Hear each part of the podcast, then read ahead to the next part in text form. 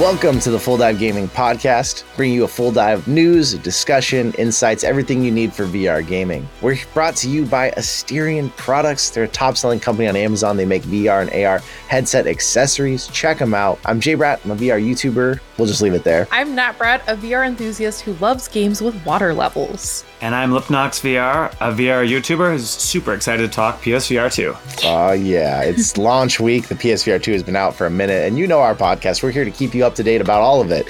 We tell you what's going on, we answer questions from the community, and then we talk about the news, games. But this week we're going to do it a little different. We're mostly going to discuss the PSVR 2 all at the end of the podcast instead of talking about games because we've been playing a ton of different games for the PSVR 2. There's too much to go one by one. We're just going to talk about it all. But come check us out on YouTube if you've been listening to us this whole time because there will be trailers up on the screen, everything to help you see what's going on in the world. And we got tons of questions. Yes. Lip, you want to take the first one? Yeah, so it's uh, from Jamie VRX, and it says, over the next five years, what sort of hardware improvements do you think would maximize mass market appeal? And it all, he also asks hardware improvements that would drive hype amongst current enthusiasts software improvements, additions for mass market appeal, and software improvements to make enthusiasts go brr. I'm not sure what that means 100%. I would say that the the biggest thing for me, if we're talking, you know, the Quest side of things, better AR function, you know, color pass through and things like that, lighter headsets that are just more comfortable and you know out out of the box like i get it that we got all these extra accessories we can add but I, I really feel like to get more people into VR, you really want that out of the box experience to be, mm-hmm. you know, a lot more comfortable than it is right now. I know when I played the Quest One and got that after playing PSVR for years, I was like, how do they sell this? How is this comfortable for anyone? and the same thing with the Quest 2. And I'm just like, thank, thankfully, there's these amazing like Halo straps and things like that. But, you know, that would be, you know, the, the, the biggest things. But I really think for, for, you know, I know, I know the questions, you know, about, you know, more VR things, but it's like I really think that the augmented reality aspects are where we need to sort of take the next improvements. I love the eye tracking stuff, but I really think that's where you're going to hit the next the next big boom because that's not necessarily going to require a huge amount more power. That's more about the hardware itself having better tracking and better cameras and everything like that. Mm-hmm. True. I I think it's interesting you bring up eye tracking too because even with AR, eye tracking will make a huge difference. So you think about mm-hmm. if you have you know your text messages up in the corner, and when you look at it, if you stay there for a second, then it actually pops it out big for you to read what's going on, and it'll be interesting to see how all of that comes to play. But I agree with you about like comfort is such a basic thing, and how is it how is it at this point that so many headsets come out and are so uncomfortable? To start. Seriously. Like, that's that's the biggest thing for like mass growth is it needs to be comfortable, it kind of needs to be stylish, but it needs to be convenient and all of that comes back to comfort is going to destroy no matter how convenient something is no matter how nice it looks if it's not comfortable people aren't going to be able to wear it Yep, so true. That's a big thing for me. I I kind of feel like going more towards like glasses type of thing is gonna bring VR and AR more to mass markets because people don't want to put like a thing on their head. So I think something that's more like a wearable will be bringing it to more people. Definitely. What about software stuff? I think getting better hand tracking and things like that, and it, it all comes down down to the camera things. But mm. it's like I feel like there's a level of designing things to work better that don't necessarily require more power but just require more knowledge and, and, and like like honestly, I was watching your video for the PSVR 2 and just the idea of looking around the room and it automatically found where the walls and all the furniture and everything was mm-hmm. felt like a huge huge step because when you have to go and design the Guardian for the PSVR or sorry the Quest 2, you know, it takes a little bit of time. It's a it's a bit of a headache and it's never perfect. But mm-hmm. you know when it's finding all these things already that it's going to continue to work properly. Mm-hmm. And that's software. That's straight up software. That's not a hardware thing at all. Yeah, it needs to it needs to become more familiar. It needs to be something you don't have to feel like you have to learn when it comes to the software side too. Because like you get in a Quest, you get in a PSVR, you get on the PC, and it's none of it is easy or super intuitive. The Quest is better maybe but still, like it's not like if you've used a phone or you've used a laptop your whole life, you're going to jump into this and instantly know how to do everything. It's Yeah. a whole nother world you have to learn, and that's going to stop people too. It needs to become something that either is so intuitive you know it just by looking at it, or it feels more like a phone or a computer, something that people already know how to do, and that will help people get in that are scared of it. Yeah. That's why I wonder if if Apple's really going to make a headset Mhm. if it's really going to help with that mass appeal because they are really good at making things very intuitive. So, Mhm. we had another question from Jammy VRX favorite supernatural workouts. So, I'm guessing that's towards me and Jay since we're the ones that are doing supernatural. And a couple sub questions what sort of routine do you have? One workout a day, series of workouts any particular things you look for when selecting a workout, or what's your favorite way to get your movement game on in VR. So that one can go to Lipnox, I'm sure. Jay, do you want to talk about your routine, favorite workouts, Sure. and that kind of stuff? So I I tried to commit back in I think July. I said I was just going to try and do a supernatural a day because for those people who haven't tried supernatural, there's all these different workouts: low, medium, high intensity. Some are as short as five minutes, some are as long as an hour. And I was like, I'm going to try and do one a day because on some days, if I'm tired, I can do a five minute one. I get some movement, eh, but but it's not this crazy intense workout. Mhm. And so I have literally done one every single day since then. And I it's usually my problem with Supernatural, one of them at least, is I prefer to just do one workout. And they don't have enough long mm-hmm. workouts because I feel like you really should do a 20, 30 minute one if you really want to get a good sweat on, get a good workout in. And too often, if I see there's like a 17 minute one, I don't want to do a 17 minute one and do a five minute one. I want to do like a 25 minute one and be done. Yeah. Because when it's over, I feel done. So I'm doing a lot of the same ones because when you're doing it every day, you start to exhaust the options. Because like Beat Saber or any other rhythm game, you're better at it. You're going to work harder and try harder if you're listening to songs you know and like. And they're just there. There's a lot of workouts, but ultimately, if you're like, oh, I like to work out to like EDM or hard rock, like those are your two things, then you've limited it now to that. And oh, I like boxing rather than the Beat Saber style one. Now you've cut it in more than cut it in half, and you have those two other flavors. And so as you find the workouts you like, you actually limit yourself more and more of what you're going to do. And that's been my trouble with it. Like I keep doing it each day, but I have done this one super monster, high intensity, 36 minute boxing one so many times now, probably like 30 times. And it's Oh, the wow. same workout with the coaches saying the same stuff, the same songs in the same Mhm. order. It's like, okay, they need to expand their team because they need to get more of these workouts out faster. For sure. Yeah, and I I've been doing like 5 supernatural workouts a week. I usually do 17 ish minute ones. Like you said, that's like the most amount they have. They have more that are like 17 minute ones than longer ones. Mhm. So, but I do find that's pretty easy to get in. Like if you're doing other stuff, doing like weights and stuff, it's pretty easy to get that in and also do other things for your workout. So that's nice.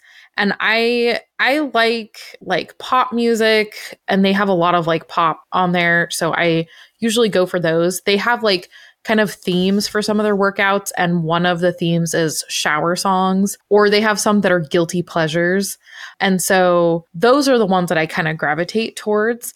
And I definitely prefer the boxing ones to the Beat Saber style ones, mostly just because the Beat Saber style ones, my shoulders will hurt if I like do the high intensity ones and too much of that. So I like the boxing ones. And they also have added in this new mechanic of knee strikes. So I like those too. The most important thing for those workouts is finding music you like because I Mhm. do so much worse when it's music that I don't like because I'm like, I hate this.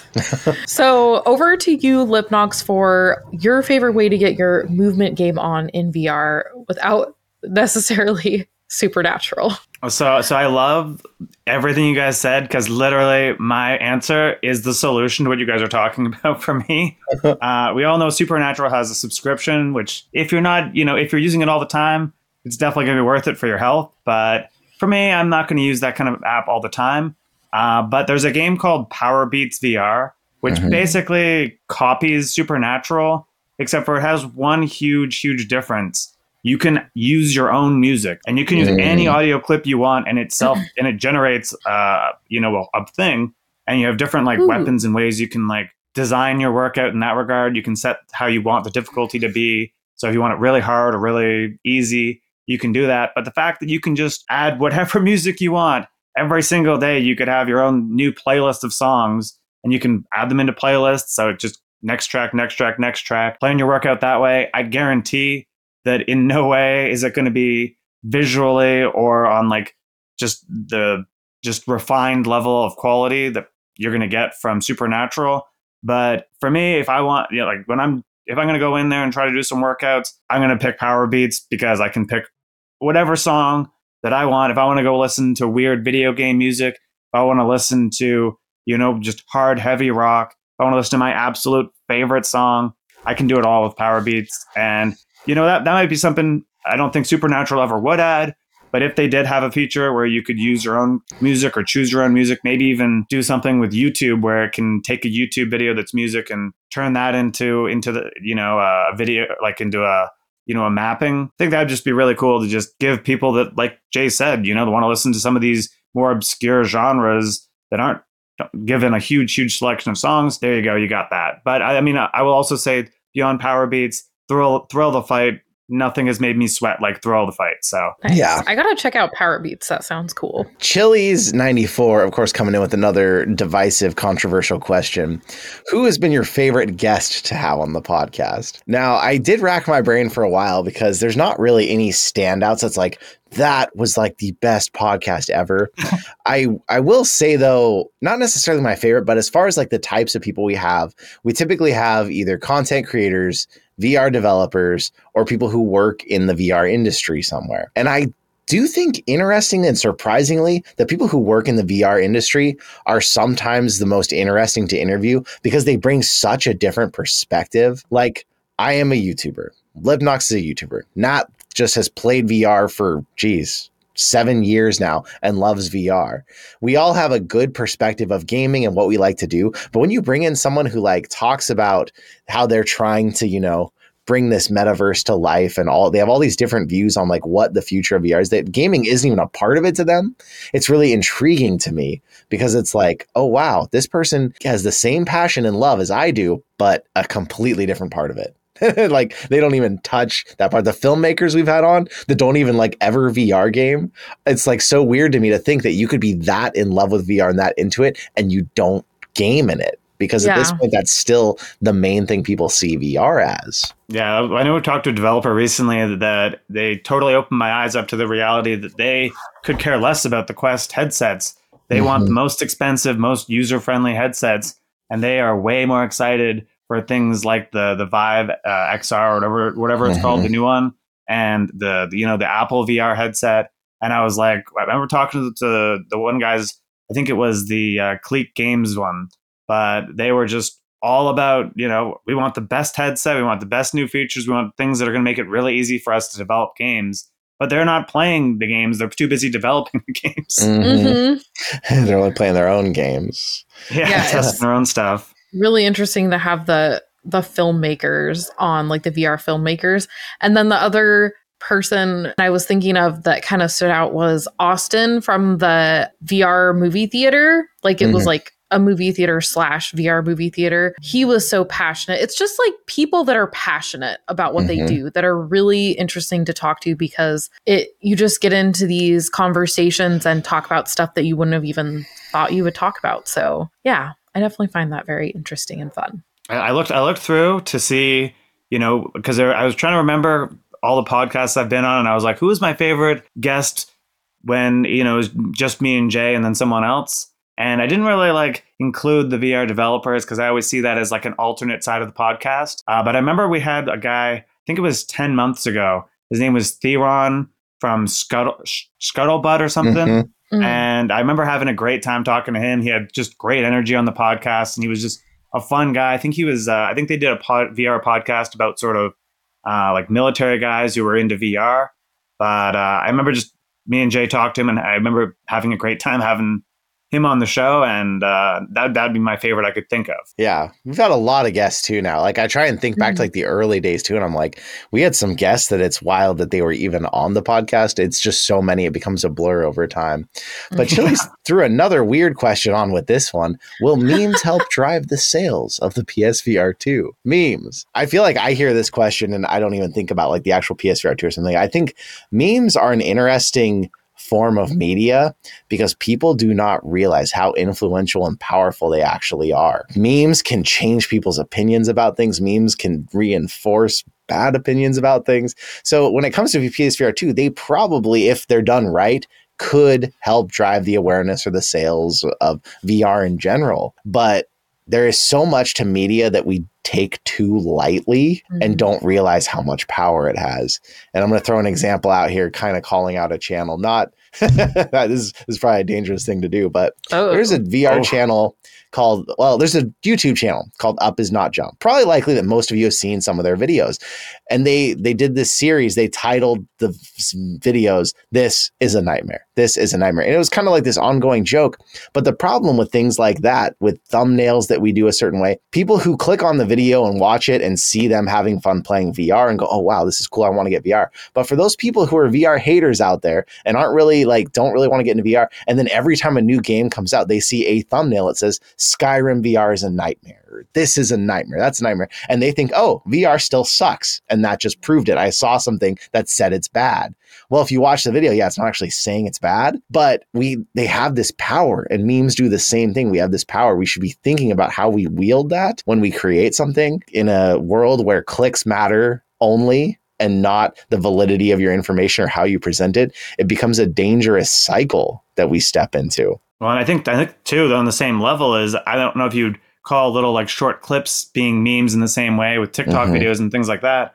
But when you get all these people posting videos of getting hurt in VR or hurting someone Mhm. or hurting their TV, it scares people off the entire tech. It's oh, this is funny Mhm. to watch. It's like I'm never getting that. That's going to destroy my house, or I'm going to hurt myself, or someone's going to get hit. It gives off you know a, an inaccurate representation or opinion. And in terms of help drive sales of the PSVR two, there's one big issue. There is some crazy biases between Quest 2 owners and the Mm. PlayStation VR owners at this point. I'm seeing all over Facebook. People are crying, oh, well, it's got a wire. Oh, well, your Quest 2 isn't powerful at all. You know, enjoy your, your basic graphics and this and that. And it's like, when you have these toxic back and forth, you're just convincing outsiders to not want the headsets at all and just be like, oh, Mhm. neither of them are ready.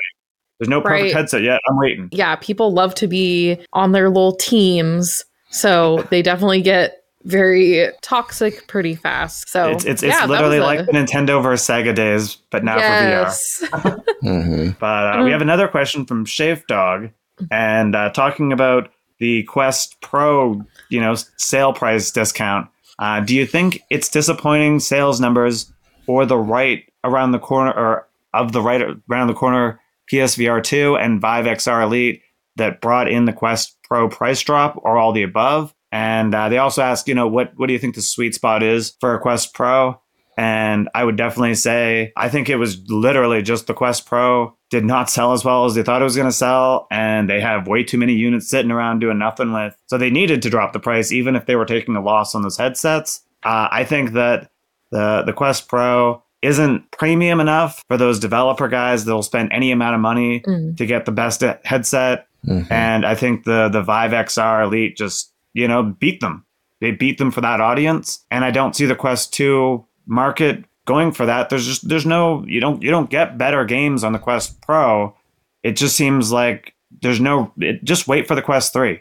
I don't see Mhm. any reason or any price that would make me get a Quest Pro unless it was like a one for one trade for my Quest Two right now. Because I'd rather I'd rather just wait. I'd rather just wait. Yeah, especially since the Quest 3 is going to be more geared towards like gamers. Yeah.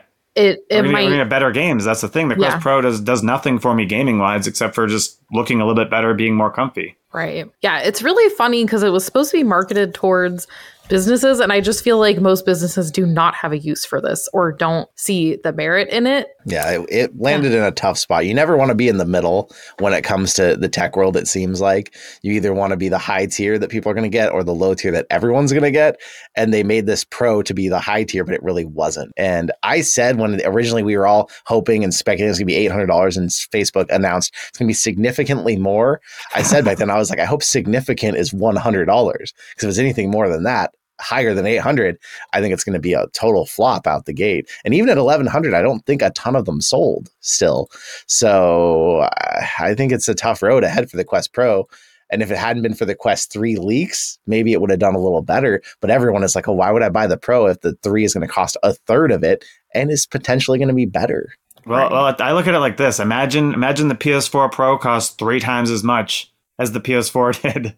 Who would have bought that? yeah, no one. yeah. Yeah. If they had called it the Quest 3, it probably would have sold better than being called the Quest Pro. And then mm. they could have made a Quest 4 this year, you know? Yeah. yeah. that might be a little bit over overdue. We got some news, of course, going on in the VR scene, but we got to tell you about our sponsor. If you've been with us a long time, you got to know them by now. Asterion Products. They make VR headset stands, AR headset stands, mats to keep you in your play area. Check them out on Amazon. Code FoldOut10 is going to get you 10% off on us. Nat, what what is going on in VR? Oh, this was interesting. I came to this news piece because I got a targeted ad on Instagram that was for a VR, using VR for physical rehabilitation.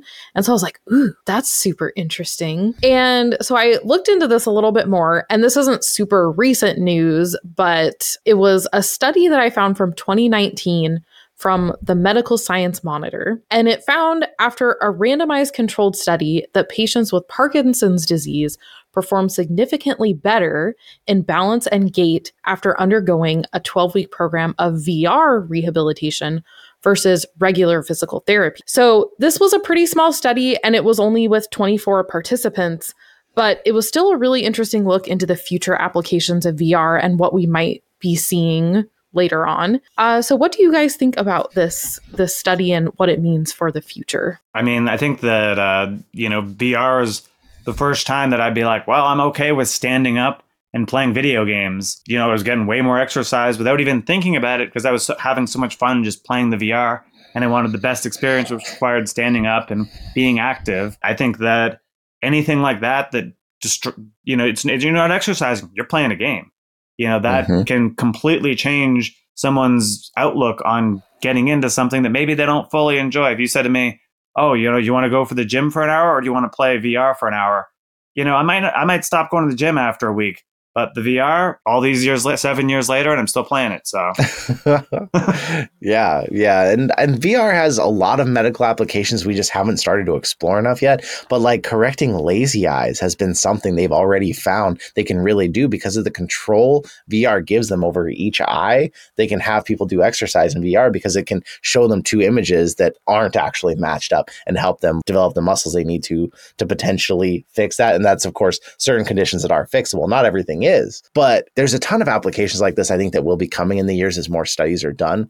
And that's when VR will also start to be seen as more of a useful tool rather than just right now where people mostly think, oh, it's for gaming. That's what everybody does with it. So anything like this, I love it because it's pushing us towards that future. Yeah, definitely. I've got to say, obviously, the biggest VR news of the week is the PSVR 2, but we've told you about this supernatural thing going on with Meta. So we got to, we said we'd give you an update when it happened. So basically, there's been this ongoing fight with the FTC trying to stop Meta from buying Within, which is the owner of Supernatural, because they said they're trying to create a VR monopoly. It's, it's basically seems like it's over. Meta has won. They're going to be able to pretty much buy it. Anyone goes up against a big corporation, even if it's the FTC. I mean, who wins usually? Big corporation. But what do you think, Lip? Did you have any thoughts on this? Uh, I mean, uh, we're watching Microsoft buy up all these things, and mm-hmm. Sony's getting upset. Oh, you're stealing Call of Duty from me. You know this and that. That that's the biggest thing about doing this and buying all these VR companies is if you're doing it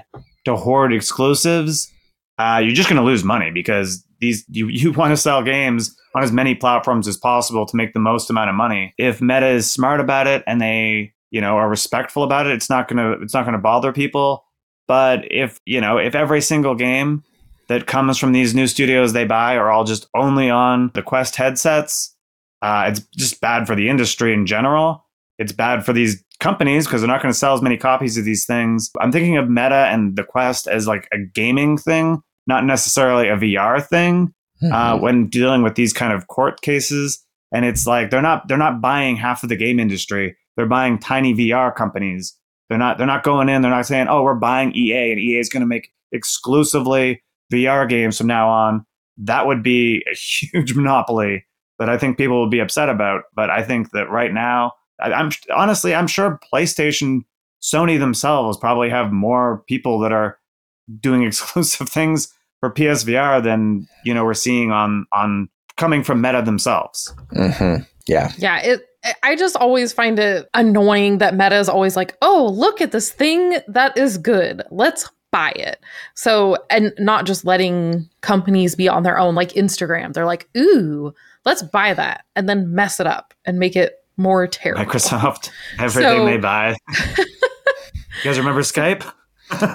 right. Oh my gosh. I do think it might be nice for Supernatural. Maybe they'll expand more and get more get more workouts going and stuff if Meta is having a say in that, but we'll see what happens. Like I said, the biggest news of the week, the biggest gaming of the week, everything PSVR 2 launched just on the 22nd. It's barely been out, but I have spent as many hours as I possibly could in it. Nat's gotten to try quite a bit, and Lipnox has been dreaming about trying it, I'm sure. so let take let's go through here kind of questions from you. Think about, you know, for someone who hasn't had one yet, what do you want to know about like what was the setup like? What's it what about it? Just you shoot away questions and we'll kind of answer them so i've been watching all sorts of reviews from people that had pros and cons and things and there were some things that i guess are very centric to me that i just didn't necessarily you know people just didn't put in their videos. Uh, but i noticed that when you start up the psvr it has this brightness thing where it says you know adjust mm-hmm. your brightness in the room so that it can track properly. And it got rem- me reminded that i can't use the quest 2 in a dark room, like in a pitch mm-hmm. black room, which means you probably can't do that with PlayStation VR 2. Well, my solution has always been an IR illuminator, which is like a thing they have on like the security cameras to basically blast this light that you can't see normally, but the headsets seem to be able to see with their inside out tracking thing. And, uh, you know, I was very curious if that worked. And uh, I, I know you haven't tested that yet, but I guess you're going to have a future video for that. But you, you can confirm that you do need to have a well lit room without that. You do need to have a good amount of light. And not only that, interestingly, I have found some tracking issues based off of how your lighting can change. So, for instance, we have a good sized TV. We have a 75 inch TV upstairs.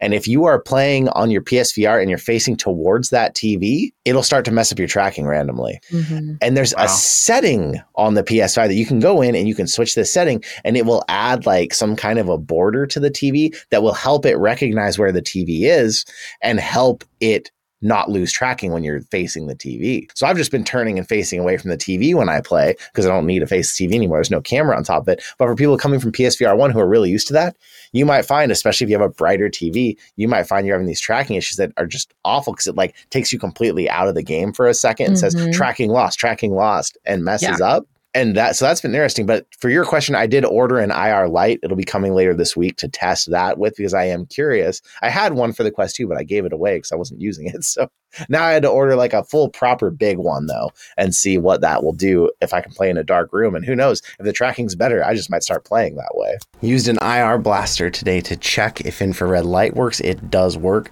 Tracks really nicely actually with infrared light. Yeah, I'll look forward to watching that video for sure. Uh, so another question I had, big big thing to me, which honestly when I watched you drawing the Guardian, I was like, oh, this thing. Uh, I hate the Guardian so much on the Quest 2 that I have developer mode turned on, which lets me mm-hmm. turn the Guardian off. I turn it on just to fix the height. Then I turn that off and never have it on because I know where my room is and I, got, I don't even wear the facial interface so I can see below me. But is there any way that you can disable that Guardian for the PSVR 2? I guess with the wire, it's probably not as big a deal, but still would be nice. Uh, I'm going to say not yet is what I think. I looked all through the settings. I couldn't find anything on it. I don't think Sony will let you though. Like I think that the only yeah. way would be if if there's a developer mode. So your best bet is to make the space way too big so that you never run into the walls showing up. And you can do that. Luckily, you can just push the space out beyond your walls. And even though it scans your walls, it won't tell you, oh, hey, you can't do that. You can't make it too big. It'll let you make it as big as you want. So just make it bigger than your room, and hopefully you won't have to see it very often. I'll, I'll do my Quest 2 trick whenever I use the Guardian and just draw it as far as possible around me. Just- there we go. We're good. We got a giant sphere. Who cares how big the room is, as long as it leaves me alone and I can play. And uh, and the other one I had, which uh, I haven't seen anyone talk about yet, I don't think this is a thing yet. But does the YouTube app work for VR videos? Man, you, you're asking all the right questions because it's things I haven't actually tested yet. I've seen that people were watching videos and I see that they were asking questions online, but I have not seen any confirmation that you can watch like 360 YouTube on it yet. Yeah. But that's another one I'm going to have to test that now. You're you're giving me all these ideas to go figure out. So I don't know. we, have the I, next, we I got the next it. week of videos planned out now.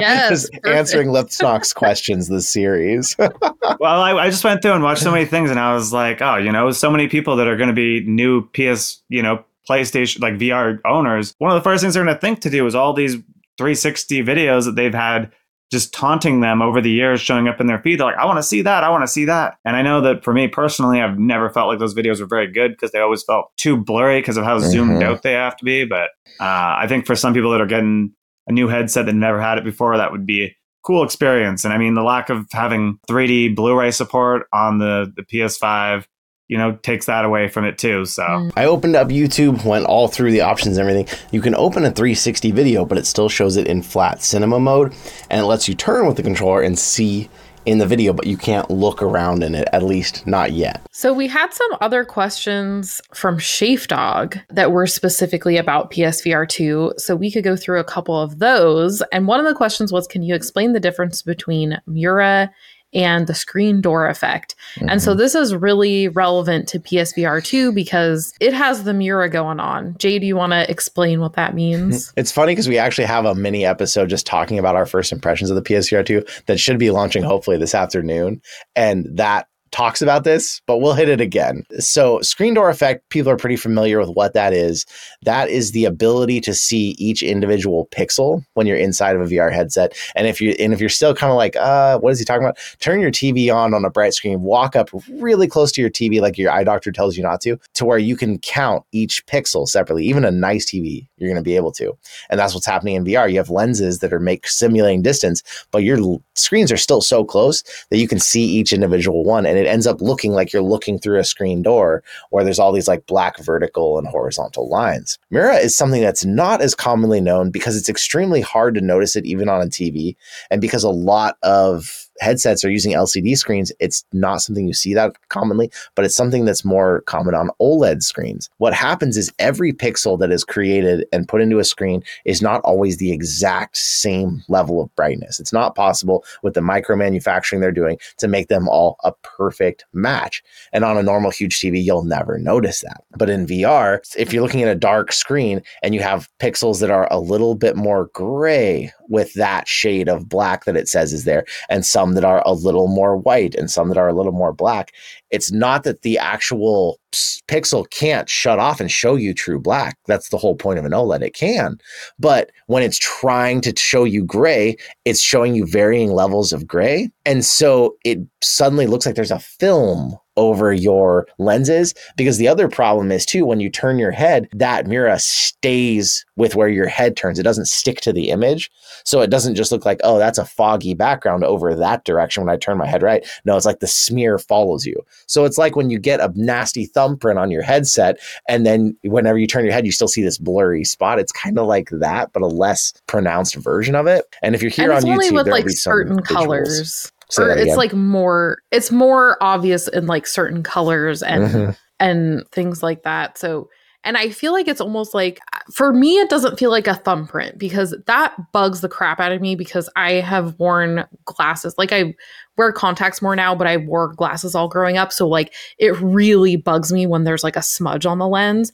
Mhm. It's different to me than that. It's more, it's like you're looking through kind of a cloudy lens. It's not cloudy. It's really hard to explain, but it's like you can see that beyond it, it's really clear. So, mm-hmm. yeah, it's for me, it's kind of hard to explain. I feel like it doesn't, it's not like make or break, but you definitely notice it. Mm, yeah I remember that being a big thing with Quest One, the the rings thing. Mm-hmm. It- So it yeah, almost- the rings are probably the God rays with the Fresnel God rays. That's what it was. I was trying to. I was trying to figure out what you guys were even talking about with the blurry thing, and I'm like, does he, does he mean the God rays? Mura is very common on PSVR one. Actually, you might remember it, and if not, I luckily was able to capture pretty well on a PSVR one. So if you show up to the YouTube video, I'll have some visuals on screen of what it is. But it's kind of this like staticky, grainy, just smear, and it just reminds you that you're looking at a screen and not the real world with the depth of the real world at times, which is very frustrating because in an OLED screen, if you have a, a true black, it looks like actual darkness. It looks like distance. But if Mhm. this mirror pops up because they made it gray and not black, all of a sudden you're reminded very heavily, oh, I'm looking at a screen right now. So yeah, I think mm-hmm. that may be what Shave Dog is seeing because he said, I think what I'm noticing is Mura because the screen door effect is greatly reduced on the PSVR 2, which it is. The screen door effect, you really have to look for it now. You have to like look at the sky specifically. Yeah, But I feel like I did not really notice it. I noticed the Mura, but I didn't Yep. really notice the screen. It's very obvious. So he had another question, and I'm actually super curious about this one too. Can you confirm if you're able to charge your controllers while playing, or do the controllers not function while charged? I really feel like I should have gotten this list of questions before this podcast because I feel like I should have went and done all this testing. I've had them plugged in when it was on and it said make sure and unplug your controllers, but I was still able to move the controllers around. So it seems like you're able to play during it, but I haven't like I guess I should put a battery pack in each pocket and like try to play a game testing it that way. But the big question in my mind is like who could ever play with now a cord on each controller too? Right. and not just on your headset. But yeah, it seems it knows if they're charging and it tells you to stop, but it it was still letting me move them. So I believe that you could get away with gaming, I guess, unless that pop up never disappeared. So that could be a problem. Yes, I have since checked since we recorded this, and I am actually playing Demeo right now with my controller plugged in. It does give you a warning and says for your safety, unplug it, but you can continue to play with them plugged in and charging. And I don't know if you wanted to touch on the other question that Shave Dog had, where he was mostly just asking for cable management mm-hmm. solutions if there's ones that you'd recommend. Yeah, I the big problem with any cable management solution solutions when it comes to VR is you have to ask yourself, where's my VR at and what kind of eye source am I willing to install in the room around it?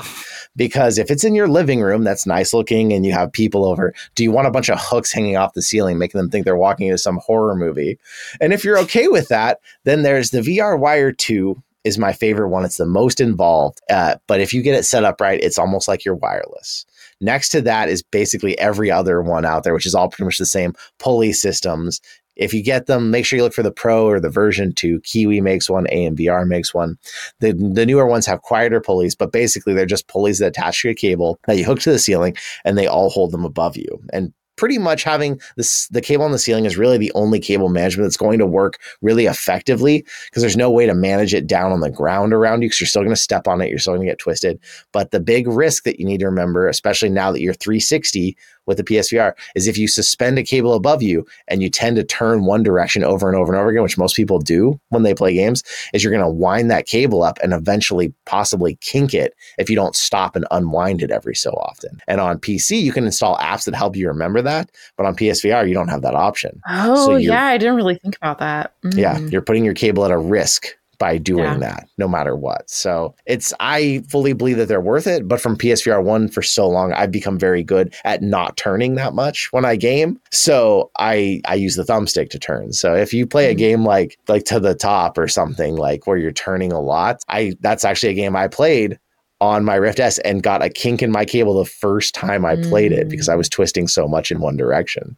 So you Mm. have to be careful. But there's that beat. The, the Beat Saber has that mode that you have like the 360 thing around you, so Mhm. you're spinning around, hitting all the things, and I feel like that would be a dangerous situation. But I, I, I will say because I've watched so many reviews, a lot of people mentioned that while that was an issue, the whole cable thing, you know, the PSVR 2 library is very like mostly all the games you can play by just sitting down and just staring in front of the TV. Maybe turn the TV off because of this whole tracking thing, but definitely seems like most of the games, you know, you can be in a relaxed sitting down position and you can still fully enjoy them. Yeah, for sure. So there were a couple things too that I thought it might be interesting to hit on that I'm pretty sure we didn't talk about in that mini episode about PSVR 2. So some things that we ran into were, which I'm not sure if that's going to be an issue going forward or if it's just like an update that will come out. But we noticed that there's no social screen, so it's not showing up like on the TV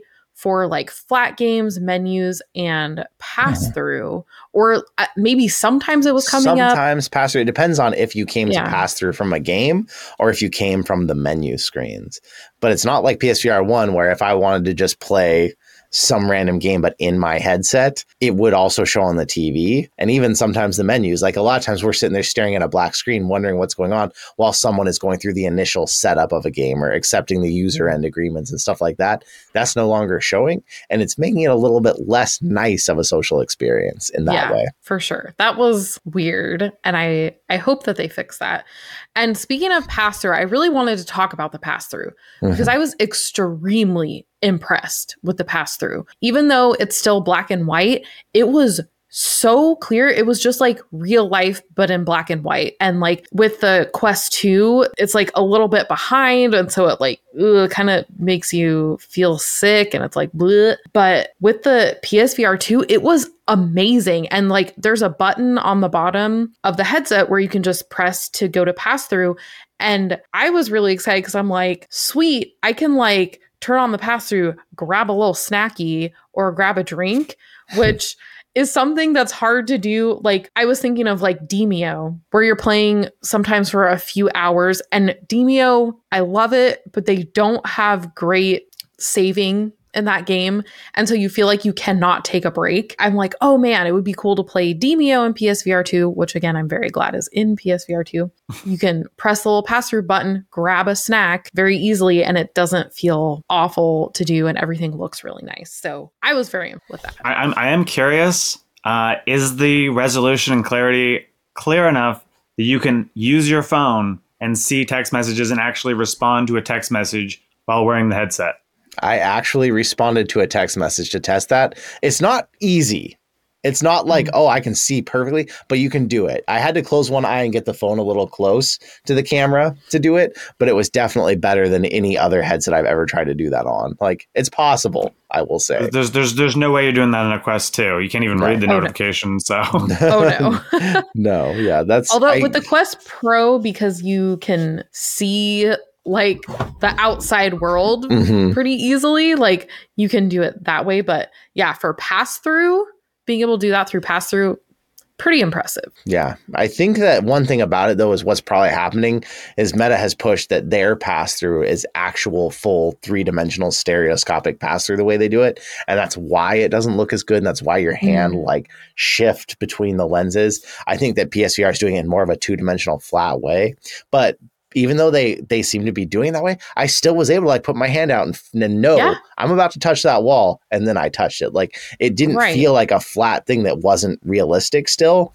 And I think that that's what people have said about the Pico. The Pico passer looks really, really good. But then Meta argues, oh, well, theirs is doing flat cameras, not actually doing it this way. But seeing this, I'm like, it, it's just as good, if not better, at spatial awareness. And it looks way better. So I understand why this seems better. I wonder if we'll get some AR things because of that.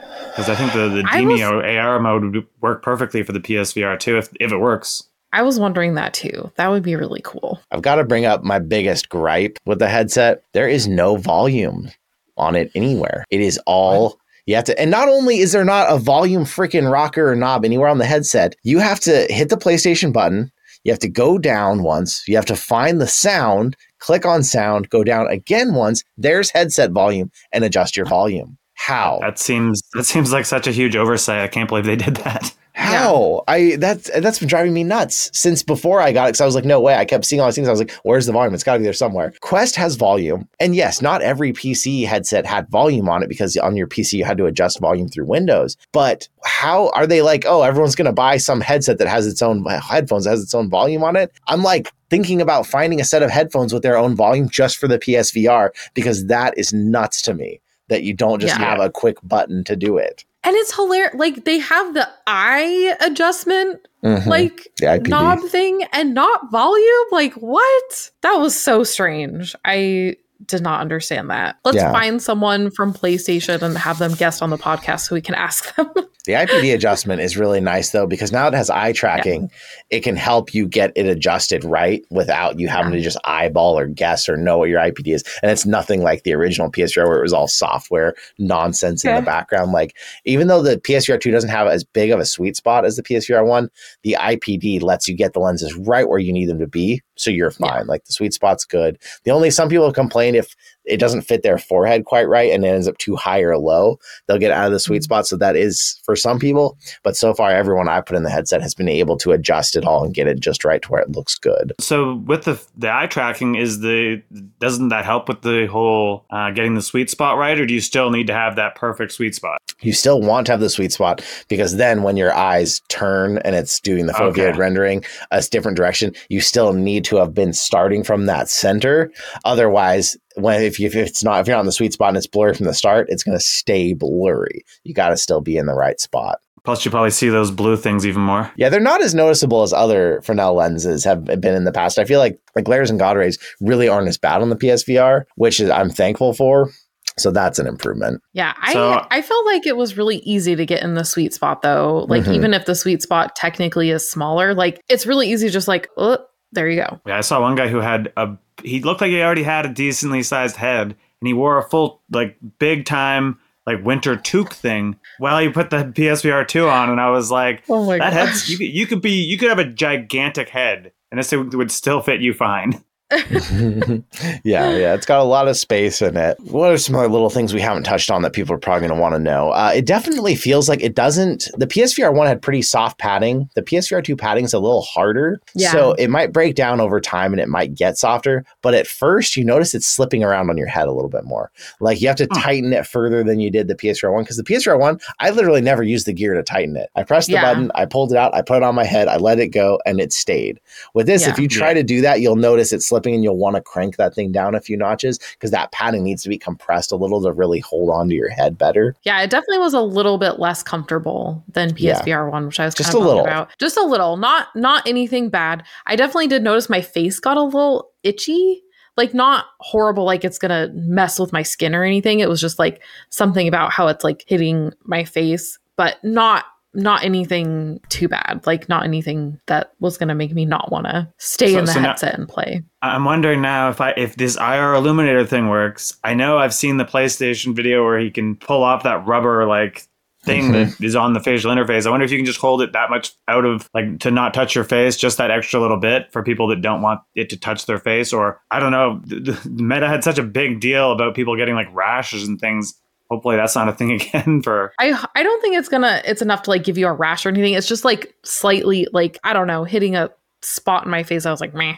It wasn't like itchy, itchy, just like a little bit like meh. Well, it wasn't as comfy as PSVR one. You're saying basically. Mhm. no, Not no. quite. But it's close. It's close, and you definitely can like have the this screen like a little farther away if you want, which I did, especially when I had glasses on because my glasses are pretty bulky. Then it's totally fine. So I do. I think this is the thing that is probably the biggest issue for me with the PSVR 2, and it's the controllers, and it's the aspect that oh great, I've got a PSVR 2 wired. I don't have to worry about the headset dying. Well, five hour controller battery life, and you can only charge. You know, each one has its has to have its own cord to charge, and that to me is suddenly a thing where I'm like, oh, you know, if you don't have this easy charging stand thing to keep these controllers constantly charged very easily, you know, you're gonna you're gonna run into this issue of oh, I'm playing for two three hours, oh, it's dead, got to go charge it, can't keep playing. Yeah, I so far I fully charged them and I did a straight session of about five hours.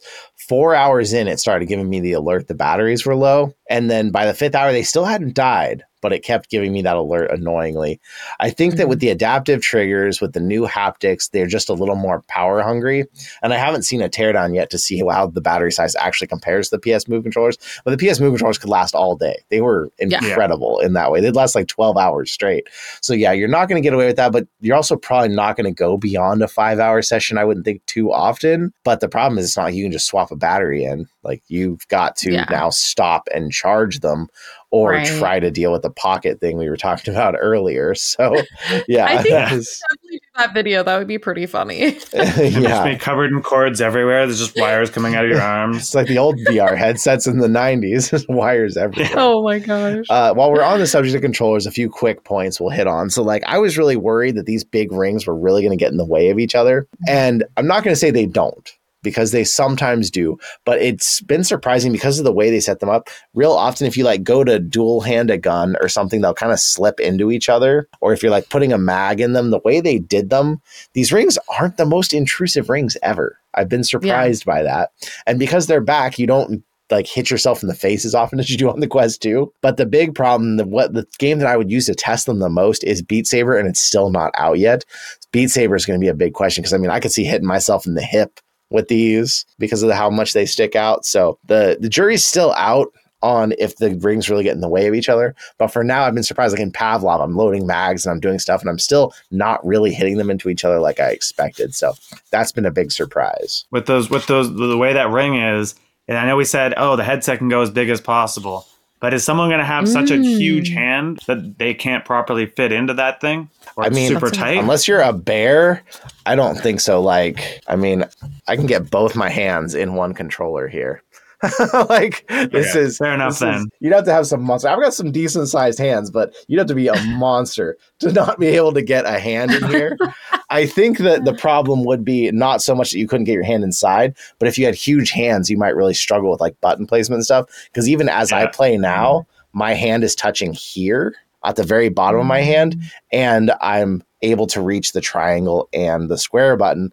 But if I had any bigger of a hand, I'd have to like really reach my thumb back, and I might end up getting into a pinch point underneath or something. So Yeah. I think you'll get into the controllers fine. Reaching the buttons might be another story. so so going the other direction what about for kids do you think they can hold that controller and still reach all the buttons You got to be 13 years old Quest to play 2. VR. So not, not in my house yeah, I, I think kids will be all right. I, I would say these suit smaller hands more than bigger hands when it comes to the actual button placement. I think they will have a really hard time hitting the freaking options button though, because it's way over here. So when your hand is naturally like this and you got to find that, it's way over there. And everybody hits the Yeah. PS button instead. So that will be a bit of a Everyone like struggle. me. Yeah. I did that so many times.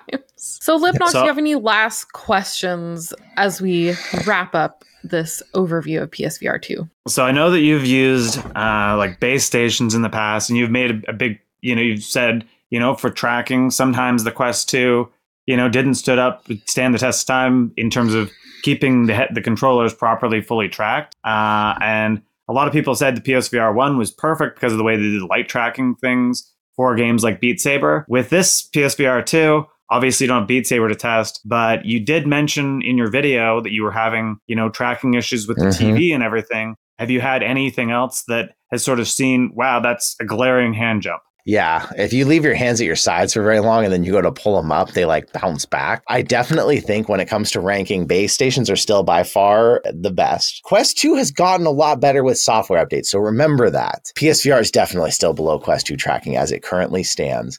But even PSVR 1 tracking when it launched was really bad and then they updated it and it was just kind of bad. So I'm hoping that there will be a lot of updates that help with PSVR 2, but I definitely think with the rings being back around your wrist instead of out in front, like having a bow, even if you just pull the bow right to your mouth like you're supposed to, don't pull it back like I was doing for testing the video.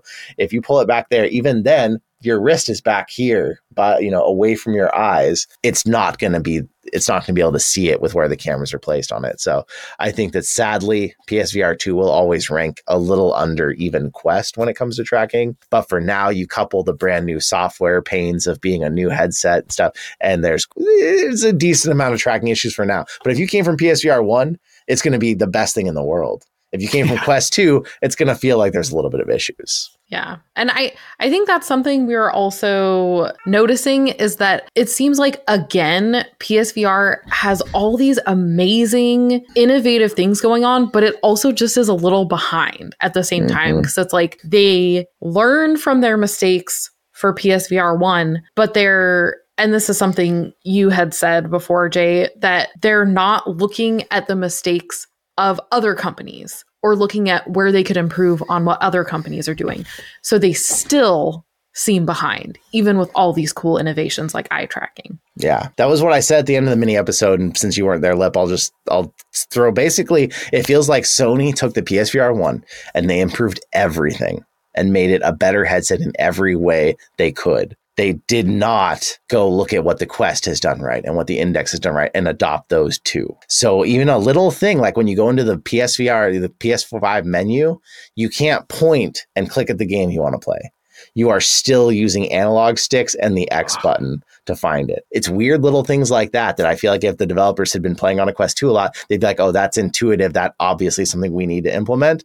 No, they kept that from the original PSVR, but they did make everything about it better at the same time. So, so that I could see that being something that would fix uh, software wise. Yep. But if if in you know three or four years or maybe less, they were to come out with a PSVR two Pro, mm-hmm. and wireless not talking wireless what is the number one thing that you would want them to change from what they have now what is the one thing they missed out on that could really make a pro worthwhile to do you said not wireless. I, I think it's wireless though. That's the whole like. Well, that's that's the, that's, the step. that's just that's a, that's that's an easy one. That's obviously you want wireless. that is and, that is the most important thing. Outside of that, Nat, do you have anything on that one? I'll think for a second. I really like the OLED screens because mm-hmm. of being able to see like those black blacks. And I feel like that really adds to like the space. It feels like you're really outside or and like things actually look big. And I feel like you don't really, that's not really the case in a lot of other headsets. So I don't know if I would want to go to those pancake lenses because you might lose that. But I just, if they could somehow get rid of that mirror, that I think would make it worth it for if they had a PSVR 2 Pro. I th- so. I think that the thing holding it back the most right now from feeling modern is the lack of pancake lenses. So a Pro would have to have that, which would then in turn give it higher pixel density, no God rays, no glare, bet a lighter weight, a smaller form factor. That would change everything and make it modernized. But the one thing right now that I keep kind of thinking about is it doesn't have any onboard audio at all. So you're back yeah, the to volume buttons. The volume buttons, but you're back to earbuds or you're back to your own headphones. So many VR headsets yeah. have moved on from that and have their own speakers hanging off of your ears or something. That that is another thing that needs to be modernized if they made a pro. That's a good point. But if they went to the pancake lenses, would it would you be missing out on those black blacks and the brightness that you get with the OLED screens. Not necessarily because they could still potentially use like the new micro LED screens that are coming or something. They would have those options, but they've been developing this thing since before pancake lenses became mainstream. So it has yeah. Fresnel lenses. A lot of interesting things to think about. It's it's such a bummer. I feel like that we're already talking about like how could they improve it? it just came I mean, I guess we were talking about that day one with PSVR one with analog sticks. So I mean, I guess yeah. we're still in the same boat, but it is a much better headset. And we'd love to know out there from you who have gotten them, how are you feeling about yours? Has there been any regret? I've seen comments of people saying they love it. I've seen comments of people saying they returned it. I would love to know. You can tell us if you're on YouTube or you can come join the Discord if you're listening to us and let us know what you think. We'll have a lot more coming this is still really early after it, but so far I'm excited to have it. I just I do see where it's lagging behind in some areas, and it's revolutionary in others. I'll, I'll admit that uh, after watching all the videos and seeing everything, uh, I'm I'm happy that I didn't spend you know nearly two thousand dollars Canadian to get a PS5 and a PSVR two.